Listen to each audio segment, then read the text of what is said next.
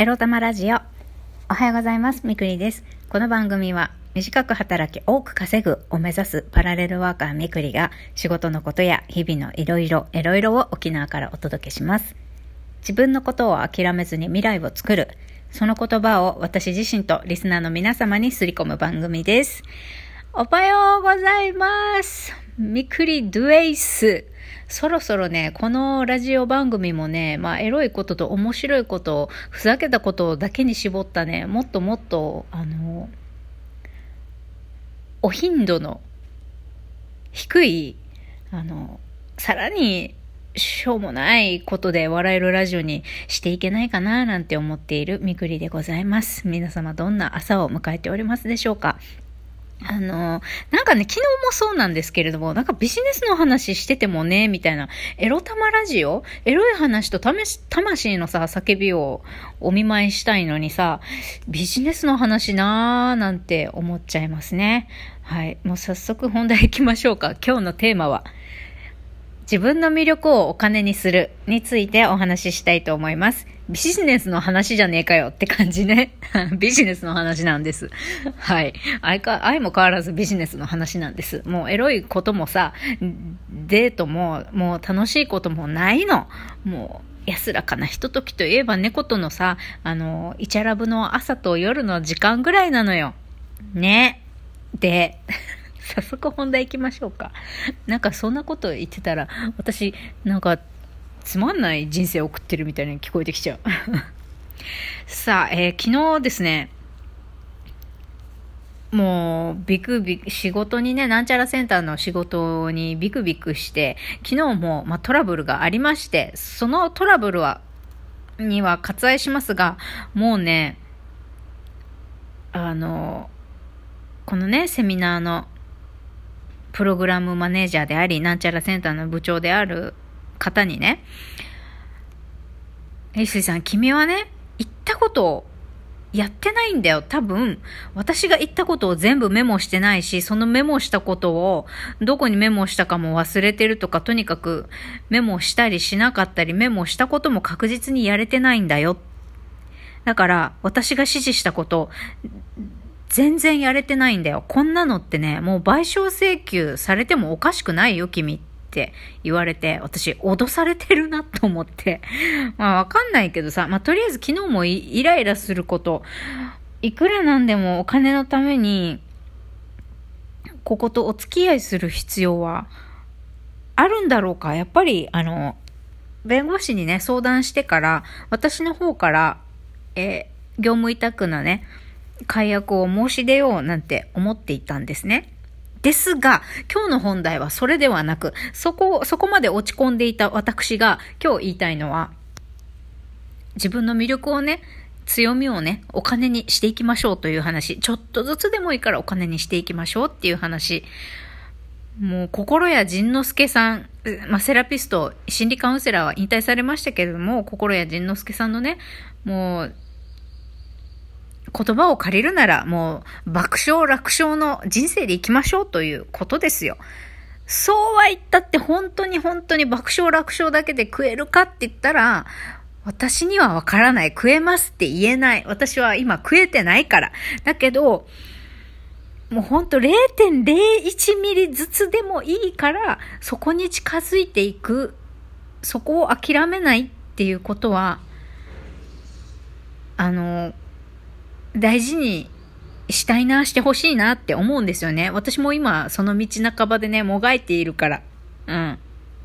で、あの、今日その、なぜ強みとか魅力をお金にしようって言ったかというと、なるほどねって納得した動画があったんですよ。まず動画の紹介が一番大事、今日の話。あの、YouTube のね、あの、林先生がやってる日曜の初耳学、皆さんご覧になっておりますでしょうか？私は気になった時だけしか見ないんですけれども、まあ、その中で、えー、ね、今、ずいぶん、あ、ずいぶん活躍されてるって言ったらすっげえ私おこがましい言い方なんですが、もうね、今、日本で一番活躍ね、されてて、もう知名度も抜群でと言っては過言でもないマーケターの森岡剛さんのインタビューの回を見たんですね。昨日たまたま夜。そしたら、あの、私が今、司会をさせてもらってるセミナー、えっと、観光立県である沖縄でね、その観光をね、まあ、再び盛り上がるために人材育成をしましょう。この観光で食っていける観光の仕事を作れる人材を作りましょうというセミナーを私は関わらせてもらっていて、その司会をやっているからこそ、この動画の中で、まあ沖縄のね、観光について、まあ沖縄の観光っていうちっちゃな話ではないんですけれども、まあ今、この森岡剛さんが2025年開業を目指してテーマパークを沖縄に作っているんですね。まあ、そのマーケティング、開業に関わってらっしゃるんだと思うんですけれども、えー、その話も出しつつ、この話の中で、ちょっと、あの、林先生とね、意気投合して私が感動したことっていうのが、その森岡さんがね、あの、変えられないものと変えられない、変えられないものと変えられることがあって、みんな、その、容量が悪い人というのは、その、例えば自分自身の変えられない部分を変えようと努力していたり、その人じゃなくてもまあ物事にしてもね、どうしても変えられないことを変えようとすることは、あの、容量が悪かったり、無駄な努力だったり、すると思うって、あの、森岡さんはおっしゃってるんですね。まあ、そそのようなことです。私の認識ではそうなんですけど、だから変えられないことを変えようとするよりも、変えられるところとか、自分の弱みを改善していこうじゃなくって、自分の強み、いいところをどんどん伸ばしていく。その、強いところ、得意な部分も持ちながら、弱いところ、弱点、苦手なところもさらに向上してカバーしていこうじゃなくって、いびつでいいから、どんどん自分の強みとか魅力を伸ばす方が、ぜ、がいい。みたいな話で、小林先生と森岡さんが意気投合しているっていう場面があるんですね。それを見て、ああ私も、まあ、まさにそうだなって思ったんですよ。今、あの、そのなんちゃらセンターのお仕事で、うん、得意不得意とかじゃないかもしれないんだけど、私は例えば、あ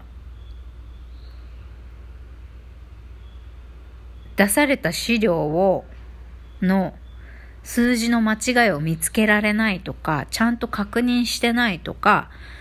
まあ、どうしても人間だからミスはしてしまう。それはいいにしても、絶対ここでミス、ここはミスってはいけないというポイントを抑えていない。あなたはただの流れ作業をしてるって、毎回怒られるんですよ。また同じことでミスったな、とかね、言われて怒られてるんです。で、あ、私って日本語が読めないんだとか、あのー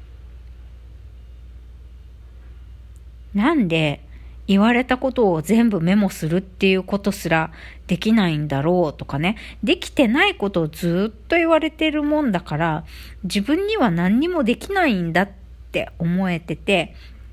唯一評価してもらえているこの司会進行の役すら、こんなこともできない自分、なんとかみんなが、なんとかっていうか司会のことを、あの、よくやってるって褒めてくれるけど、まあ、プログラムマネージャーからあんまり褒められないですけどね。それ以外の人からは、あの、お褒めの言葉いただいてますよとかって言われてるけど、こんなのただ、プログラムマネージャーが作ったシナリオを読んでるだけだし、まあ、セミナー中にね、機材のトラブルとかがあって、音声が届かなくってアドリブで話するっていうことも毎回毎回ありはしますけれども、まあ、それは本当にね、2年間こう、こうやってね、ほぼ毎日、あの、目的を持たずにフリートークをするっていうね 積み重ねがあったからこそアドリブで喋るっていうことができているんだろうなと自分では思っているんですが、その弱みを毎日責め続けられることで、ここを私は直さなきゃいけないって不得意なところを直そうとしたり、自分の強みすら強みだと感じれないこんなこと大したことない誰でもできるって私は思っちゃっていたんですけれどもこの動画を見てあのそうだ。ただの原稿を読むだけなんだけど、これができない人もいるわけで、特にプログラムマネージャーはそれができないから私にこれをさせているわけで、たとえ、ただ人が書いた文字を読んでるだけだと思っちゃうことが自分自身に対してね、そう思っちゃうんだけれども、これは私の強みであり、これは私ができることの一つだと自信を持っていいんだって少し思ったんです。